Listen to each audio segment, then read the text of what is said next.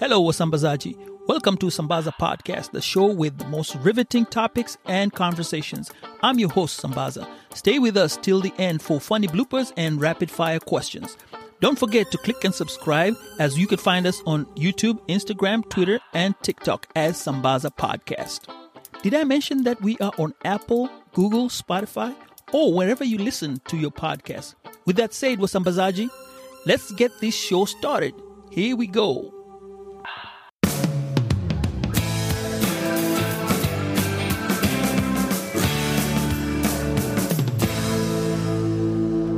Hello, Sambazaji. This is day 12 of the C4 Challenge. I am your host, Sambaza, with the Sambaza podcast.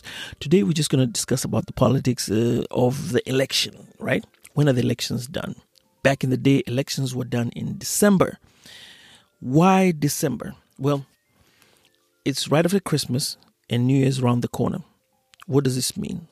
A lot of the Kenyans usually are at home um, they like to spend um, go back to the countryside and you want to spend time with the family. So around christmas or the time before christmas most of the government offices are usually closed over the christmas period. So between the 24th till the first or the second nobody is working around the government. So therefore it was ideal to have the elections done at that time.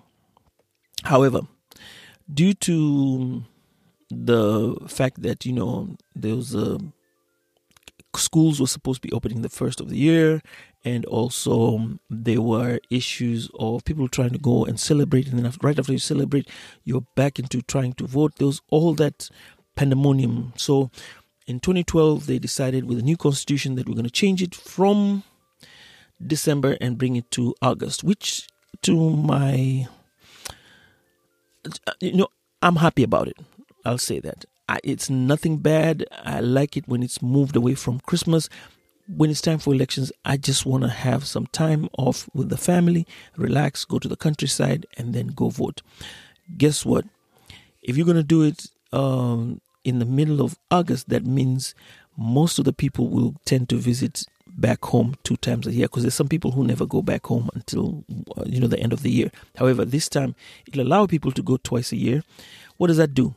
It actually helps in um, creating business. You know, the people who ferry people in the matatus, buses, and what have you have to go back home.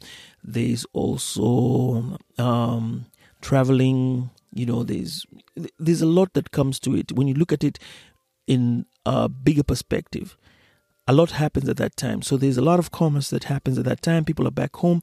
There's money spent in the village rather than being spent in the city because, you know, they have to live there for a couple of days. But money has to be spent. So therefore, um, money is circulating around, which is good. I would say it's good because if not for that, then the money would be staying in the city and or at the time when you come for Christmas, the budget is already there, so you're only spending a few days here and there, and it's normal. But this time, guess what? You're going to be there in August and you're going to be there in December, and uh, the local shopkeeper will be selling more bread than he did when it was not the election period because hey you showed up in august do you like your bread or you like your eggs or whatever you want to have but you get the point there is commerce that is transferred over from the city, taken back to the countryside. Um, that is one of the things that I enjoyed about the elections. The other thing is um, the electronic uh, system where they have the KIEMS kit. You press your, put your fingerprint, and then it identifies you. And once you're identified, you go in and vote and I think they were trying to do it electronically, but I think we still have to do the paper one. One interesting fun fact is that in uh, there's a country in West Africa they actually use marbles and count them. I don't know if it's Gambia or one of the one of those countries near Gambia. They use marbles. Well, um, we use the ballot boxes that are open. You can see through, and then you go in and vote. You get in a cubicle. Once you do your voting, you leave, you go home, and that's it. Um, after that, you glued onto your TV, you start getting your information. We used to have the system at one time where we called it mlolongo, where you stood behind the person that you wanted to uh, you you wanted to win, and then after that they were, they would be selected to go in. I think that used to be the the nomination stage. It wasn't the final stage. They're still doing the uh, the ballot boxes at that time, and that's how we do the elections. You know, you just come in, uh, get there's a register, fingerprint, fingerprint. Then you get to know who you are. You go in, you vote. You have all the slots available. Put it in, and then after that, you can you go home. Uh, remember, you have that thumbprint in your in your finger, which is actually they, they put your thumb into ink iodine ink, which stains your arm for a couple of days. So once your arm is stained, you can't go back in because it will show that you have actually voted.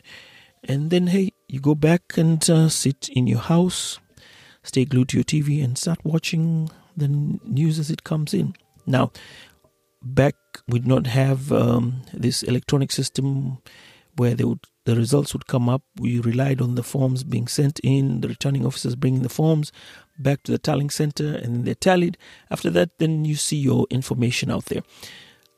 I don't think we had anything way back when it was just counting the ballots and then that's it. You're told who had won. So things had started changing and then the trends start moving. Um, we get to be advanced. Hey, you know, the West shows us, like CNN tells you, hey, this is how we do the elections. You see that on TV. People become more inclined to say, hey, if they're going to do it, why can't we do it? And that's when things start changing with modern technologies we're like, okay, fine, you know, we want to be top notch and we want to emulate the other people. And therefore, things start changing with the elections. Now, this brings us to how the elections are done. So, with that, Osambazaji, I'll say let's talk tomorrow regarding how the elections are done in Kenya and how these elections were so unique. This is the 2022 elections.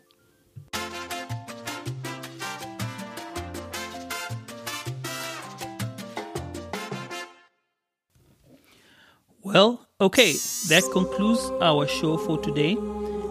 Thank you so much for listening to Sambaza. Stay tuned next week as we'll present to you a new episode.